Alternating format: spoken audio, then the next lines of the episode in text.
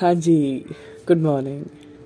कई बार ना ऐसा होता है कि हम ज़िंदगी में ना कुछ नया कर नहीं पाते, ये सोचते हैं कि मुझ में बहुत सारी दिक्कतें हैं, मुझ में ये खामियाँ, मुझ में वो खामियाँ हैं, मुझसे होगा ही नहीं। तो इतना कहना है आपसे कि आप एक बार बाहर तो आओ, क्योंकि यहाँ ऐसे बहुत से लोग हैं जो आपसे बहुत कमज़ोर हैं।